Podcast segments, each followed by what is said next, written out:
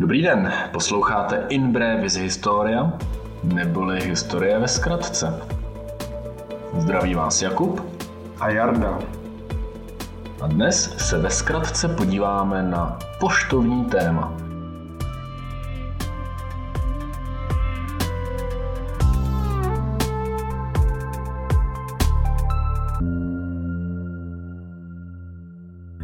Myslím si, že eh, tohle téma je v současné době docela aktuální. Možná, že časem dokonce i v současné době bude hodně historický, protože to vypadá, že pošta v českých zemích končí. Takže pojďme se podívat, kde vlastně začala. Jak to s takovým poštovním systémem fungovalo v římské říši? No, co myslíš? Odnes si normálně dopis na pobočku a tam ho odvezli někam na místo určení. Právě, že do dneška jsem o tom moc nepřemýšlel. I v těch filmech nebo v knížkách je to vždycky tak, že někdo napíše dopis, no a respektive si ho nechá napsat. Hmm a nějaký posel ho doručí té dané osobě, že vlastně jako to asi úplně nebyly jako poštovní služby, že hmm. prostě nějaký otrok, hele, tady vem prostě voskovou tabulku, donesí tamhle prétorovi tečka. No, ano, ano, bylo to přesně tak, protože poštovní systém tak jak ho známe dneska, tak vlastně nejdřív neexistoval a potom, co existoval, potom, co byl založený vlastně v prvním století našeho letopočtu, ho založil císař Octavius Augustus, tak ale tady ten poštovní systém nebyl určený pro veřejnost. Mm-hmm. Byl určený jednak teda pro císaře a jeho blízkou rodinu a blízký lidi, druhák ale pro vládní korespondenci nebo v rámci jako zprávy říše a za třetí vlastně pro vojenský účely. Mm-hmm. Jo, takže pokud si chtěl ty jako soukromá osoba poslat dopis, tak si mohl spoléhat právě na otroka, poslal si otroka, a doufal si, že se jako dostane tam, kam má a že předá dopis. Případně fungovali obchodníci, kteří cestovali po říši a vozili, mm-hmm. vozili dopisy právě takhle sebou. Jo, je vidět, že rozvoj toho poštovního systému dost eh, souvisí eh, s vznikem takzvaného císařství, kdy hmm. začala ta vláda být centralizovaná a bylo potřeba asi vytvořit nějaký systém, aby přímo z centra se vlastně mohlo cokoliv řídit, že dřív to bylo víc eh, decentralizovaný na nějaký ty konkrétní konzuly v těch provinciích, takže vlastně to asi bylo spíš z donucení toho, že ten císař si chtěl udržet tu moc nad celým tím no, jasně, jasně, jasně, prostě se situace vznikla potřeba a z toho vzniknul ten systém. Ten systém se vlastně jmenoval Cursus Publicus, v překladu veřejná cesta, ale vlastně veřejná nebyla. Jo? Bylo to jenom pro ty vládní potřeby. Ale ten systém byl dost velký. Jako ono, vlastně Octavius Augustus a postupně jako jeho následovníci ho rozvíjeli a pracovali na tom dál, tak ve výsledku eh, vybudovali síť 120 tisíc kilometrů cest. Po těch cestách byly stanice a v těch stanicích poslové měnili koně, nebo tam přespávali, nebo tam jako odpočívali a vlastně ty poslové se pohybovali od stanice ke stanici. Mm-hmm. Tam to fungovalo tak, že na začátku Augustus ten eh, systém založil podle perského vzoru, kopíroval vlastně Peršany. Mm-hmm.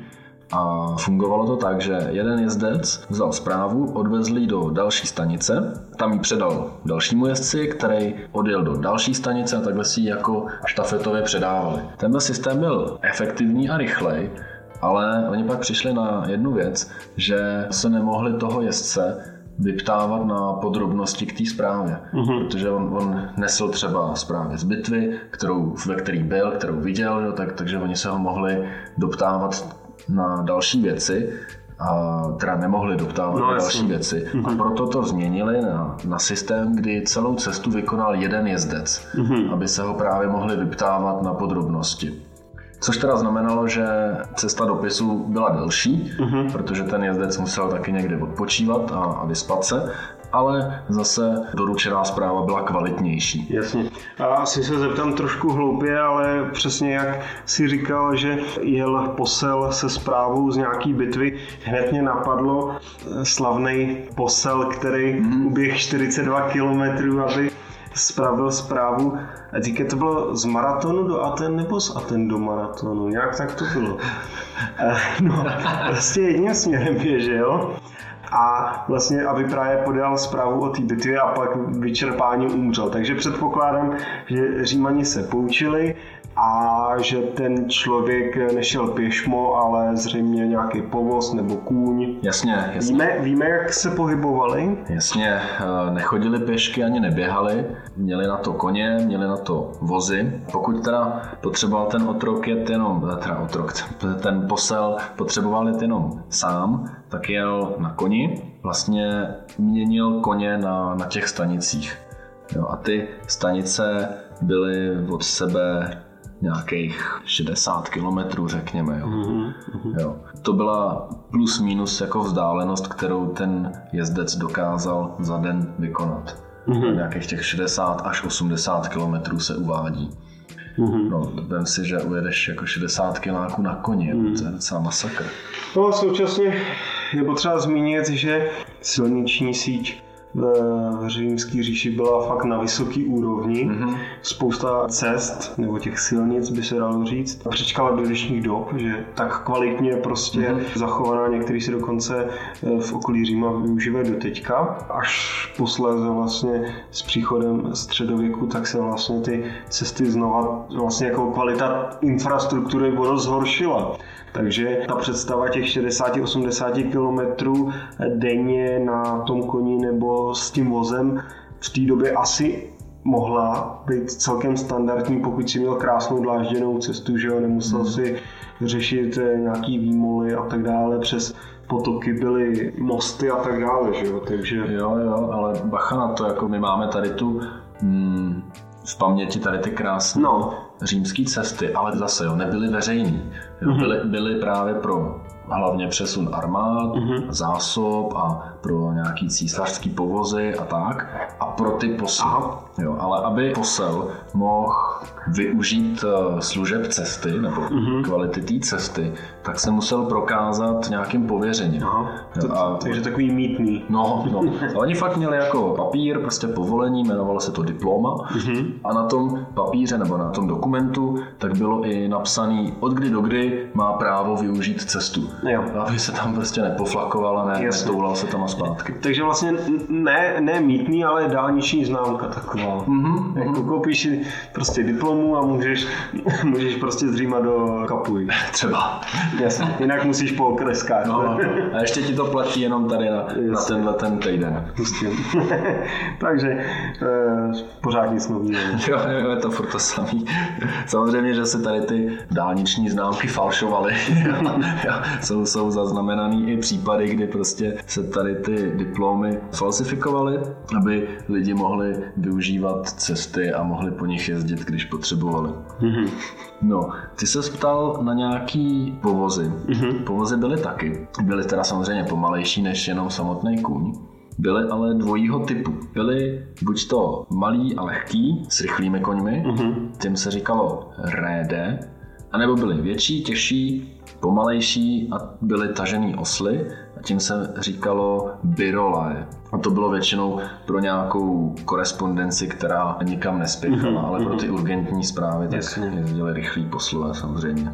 Představ si, že jsi Cezar a posíláš z Británie, ze svého tažení, dopis do Říma. Za jak dlouho si myslíš, že tam dorazil? No, to mě právě vždycky fascinovalo u těch uh, historických filmů, kdy samozřejmě tam pracuješ s nějakou filmovou zkratkou a tak, ale že to vlastně všechno díky tomu střihu bylo takový rychlý, jakože uh, někdo při nějakém tažení napsal dopis, svák, posel přichází do Říma a uh, k Senátu. A vlastně jsem si říkal, že kolikrát před ty zprávy už musely být strašně neaktuální. Zvlášť třeba tady, když teďka mluvíš o Británii, o Římu, jako ještě když si vezmu, kudy to šlo, že jo, přes Británii, přes moře nebo přes ten kanál, že jo, Gály, přes Alpy, já ale třeba čtvrt roku. Tak zrovna tenhle ten případ kdy Cezar posílá z Británie do Říma dopis, tak je záznam, že to bylo 27 dní. 27 dní, takže rychlejší než průměr české pošty. A pořádně do toho zase ne, tak, ale to, tak to mě překvapuje, protože jako 27 dní, ono, jako je to sice skoro měsíc, ale opravdu ta rozlehlost té Evropy hmm. a, a neschudnost právě tý, zvlášť za Cezara, kdy, to. kdy teda oni vlastně ten postel musel skoro půlku cesty přes nějaký sice porobený území, ale vlastně necivilizovaný mm. v tom, že by tam přesně byly nějaké takovéhle krásné cesty, tak to je jako úctíhodný uh, výkon. No, jako mám tady ještě dva záznamy a ty jsou ještě zajímavější. Zpráva o smrti Gája Cezara, vnuka Augusta, v prvním století našeho letopočtu putovala z Limiry do Pizy, což je 2165 km, hmm. putovala 36 dní. Hmm. No teďka jenom vědět, kde je ta Limira, že? Kde je ta Limira, no. Ale spíš tady v těch tvých poznámkách mě zase fascinuje, že naopak eh, zpráva o usednutí Pertinaxe na trůn ve druhém století našeho letopočtu dorazila z Říma do Alexandrie za 63 dní, což sice v průměru je 51 km denně, ale vlastně teďka je otázka, jestli to bylo jako plavebně, anebo to bylo po souši. Hmm. A že je to o dost delší, to je vlastně o půlku delší než ta zpráva z Británie. Mm-hmm. I tak je to dobrý čas, jako. ale tak nějak povedomě bych si řekl, že do té Alexandrie přece to muselo být rychlejší, že jo? A to spíš vypadá, že to fakt jako objížděli. No. Mm-hmm. Jako ono samozřejmě lodě taky vozily poštu, záleželo ale hodně na počasí, uh-huh. takže pokud bylo dobrý, příznivý počasí, tak loď dokázala plout rychlostí 5 uzlů, což je no, na kilometry v hodině, řekněme by oko, hrubým přepočtem do 20 km v hodině. Uh-huh. No. A dokázala uplout to mi přijde úplně neuvěřitelný, 120 mil za den hmm. jo, námořních mílí, což je 1,8 km. Ježišmarja, to je fakt hodně. Jako. jako cestovní rychlost 5 uzlů na lodi je dobrá. Hmm. A když si vezmeš vlastně, že to byla velká, těžká dřevěná loď s plachtou, spolíhala na vítr, takže super. Ale 120 mil za den, to je fakt masakr. Hmm. Jako. Hmm, to zní dobře. No. No jo, tak teďka jsme se tak nějak jako bavili o tom poštovním systému, no, ale abys mohl vytvořit nebo využít poštovní systém, tak musíš nejdřív vytvořit dopis. Mm-hmm. Bavili jsme se o tom, že buď ho psali nějaký úředníci, po případě jsem říkal, že si ho necháš napsat. Jak to vlastně bylo s tím písemnictvím v tom Římě? Hmm. Kolik lidí umělo číst, neumělo číst? Jak to vlastně bylo? No, to tady mám takový záznam zajímavý, že psaní dopisů se výrazně rozmohlo až zhruba ve druhém století našeho letopočtu. Právě s tím, jak populace byla gramotnější. Uh-huh. Takže v tom druhém století bylo zhruba 30% obyvatel říše gramotných. Dokázali něco napsat a něco přečíst. My jsme se v nějakém předchozím díle bavili, kolik bylo zhruba obyvatel v říši. Myslím, že jsme říkali 50 milionů. Mm-hmm. Takže třetina z 50 milionů, to jako není úplně málo mhm. lidí. Ne, já právě, abych se připravil na současný tenhle ten díl, tak jsem o tom trošku víc přemýšlel a opět mi z toho vyšel takový ten rozdíl oproti tomu temnému středověku, mm. kdy opravdu upadala ta kultura, ono se to nezdá, ale opravdu v té antice, a teďka se, řekněme, bavíme o měšťanech, o nějaký aristokraci a tak, ale v podstatě všichni uměli číst, chodili do škol, byla tam kultura toho školství, mm. že jo, kdy opravdu se učili nejenom počítat, ale i číst a postupně pak třeba, že jo, přešli i na nějaký ty řecký klasiky a tak dále. Takže v té době vůbec nebylo nezvykem, že by naopak ty vrchní vrstvy společnosti uměly číst. Zatímco pak ve středověku se kolikrát setkáváme s tím, že ani aristokracie neumí číst mm-hmm. a je to jenom výsada ani vlastně jako výsada to není, je to spíš povinností písařů, hmm. že aristokrati to brali jako zbytnost. Takže římani si psali sami ty dopisy, nebo jak to bylo? No, vlastně jo, samozřejmě mohl si mít otroka, který to napsal za tebe, ty jsi ten dopis nadiktoval, což byla ta pohodlnější eh, cesta, ale jinak si mohl dopis napsat sám. Mm-hmm. Teďka ještě, když už mluvíme o té antice, tak jsem si vzpomněl na Egypt, kde vlastně to bylo obdobně zase jako ve středověku, a to znamená, že tam existovaly ty písařské školy a aristokracie, faraon a tak dále no. taky neuměli psát no. vlastně. No. Takže v tomhle ta antika byla taková trošku... Jo, jo, tady ten zvyk byl vlastně obráceně, jako zvyk byl nebo obráceně, no, jako zvyk byl takový, že jako se nadiktoval ten dopis a pak, aby to bylo osobnější, tak si tam osobně vlastní rukou připsal pár vět. Mm-hmm. No na co myslíš, že se psalo? Hmm. Už nejsme v Mezopotámii, takže nebudeme pálit hliněné destičky. Jasně, nejsme ani ve 12 úkolech pro Asterixe, kde to vytesávají do mramorové desky. no, jako tak řekl bych, že samozřejmě Římani díky spojením s Egyptem asi znali papyrus, mm-hmm. takže řekněme, že asi papyrus. No, takže asi no. papyrus, anebo kůže. Tak, tak, přesně. Papyrus, kůže, případně dřevěný, tabulky, které byly pokrytý voskem. Mm-hmm. Psalo se do toho vosku. To je docela vtipný. Do toho vosku se psalo na ostřenou tyčkou, mm-hmm. který se říkalo stylus. Mm-hmm. a, a druhý konec té tyčky byl placatý, protože když si udělal chybu, tak to tím placatým koncem vyhladil a vygumoval. Jasně, no to, ale to je strašně praktický vlastně. Oni, oni jako fakt nebyli blbí. Jo, jo, jo.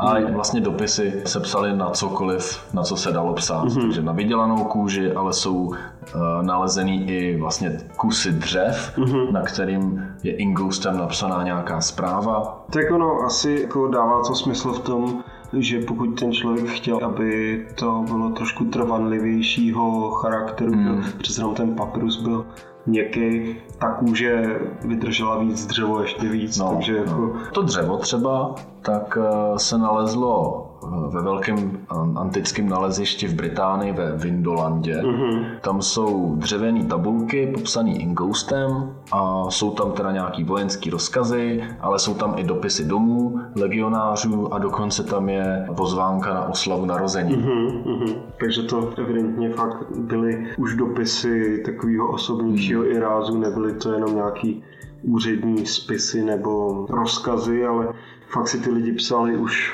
běžné věci. No, no. A vlastně formát toho dopisu byl poměrně jako striktní. Mm-hmm. Dneska vlastně se taky ve škole učíme, jak má vypadat obchodní dopis. Jo? A, no, a musíš začít tímhle, a musíš začít tímhle tak eh, v tom antickém světě to bylo dost podobné. Mm-hmm. Vlastně začal si oslovením adresáta a nějakou zdravicí.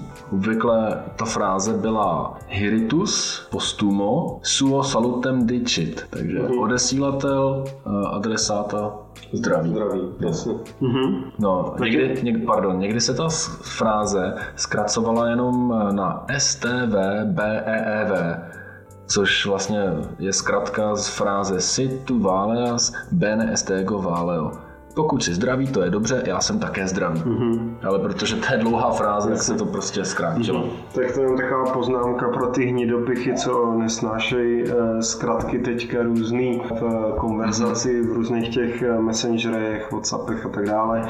Už starověký římaní si zkracovali prostě ve zprávách mm-hmm. text. Mm-hmm.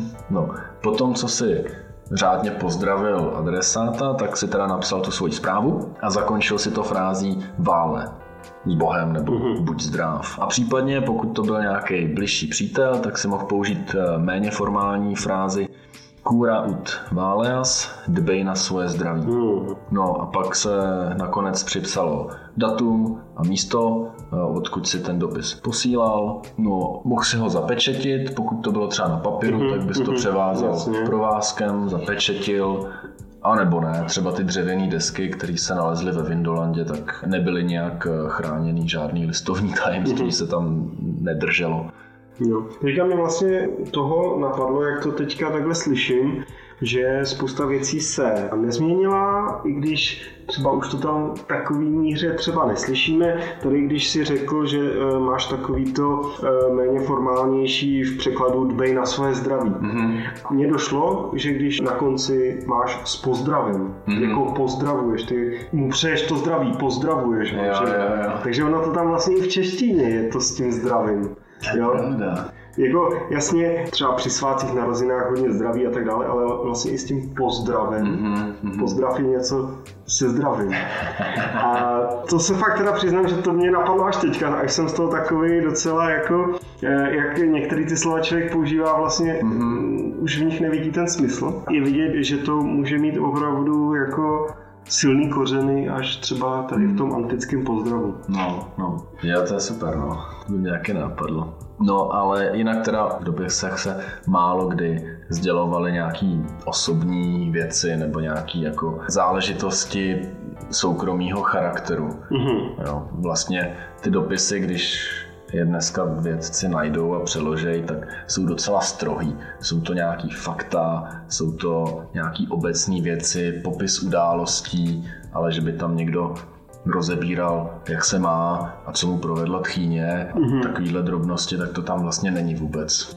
Ale je, je pravda, a to bych možná dal tak jako takový speciální gramatický útvar. Hmm. To byly takový jakoby fiktivní dopisy. Mm-hmm. Kdy vlastně třeba právě Cicero napsal, a to byly listy Luciliovi, mm-hmm. a byly to filozofické traktáty, které ale vypadaly jako dopisy, že píše svýmu myslím synovci. Mm-hmm. Ale nebyly to reální jako dopisy, byly psaný s tím, že budou jakoby publikovaný. Jo, jo.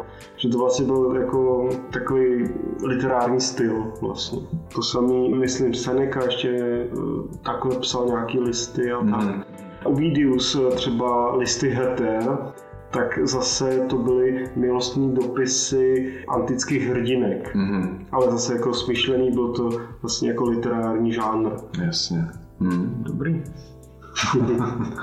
no, takže jak jsme dneska zjistili taky, taková věc jako Česká pošta má svůj prapůvod v antice a v antickém Římě. Myslím, že jsem se tam dozvěděl dneska jako spoustu zase nových věcí. Hmm. Zase jsem si ze začátku si říkal pošta, no, tak to zase tak zajímavý asi nebude. Ale jo, super. Jo, jo, jako mě to taky překvapilo, když jsem se do toho ponořil, kolik informací se k tomu podařilo najít. já, tak jo. Tak dneska to bylo opravdu rychle. Mm-hmm. Konečně. Jsme splnili slovo. No tak jo, tak eh, děkujeme, že jste nás poslouchali. Doufám, že se vám zkrácený díl líbil. Dejte nám když tak vědět na Facebooku nebo v Apple Podcast, tam se dají psát recenze. Myslím, že dokonce i ve Spotify nově se dají psát Aha, komentáře, takže tam taky něco hoďte, nějakou hvězdičku, nebo případně i na e-mail historie.ante.portas.gmail.com Budeme se na vás těšit zase příště s nějakým dalším tématem. tak jo, díky, že jste nás poslouchali. Tohle byl podcast In Brevis Historia. Zdraví vás Jakub a Jarda. Ave.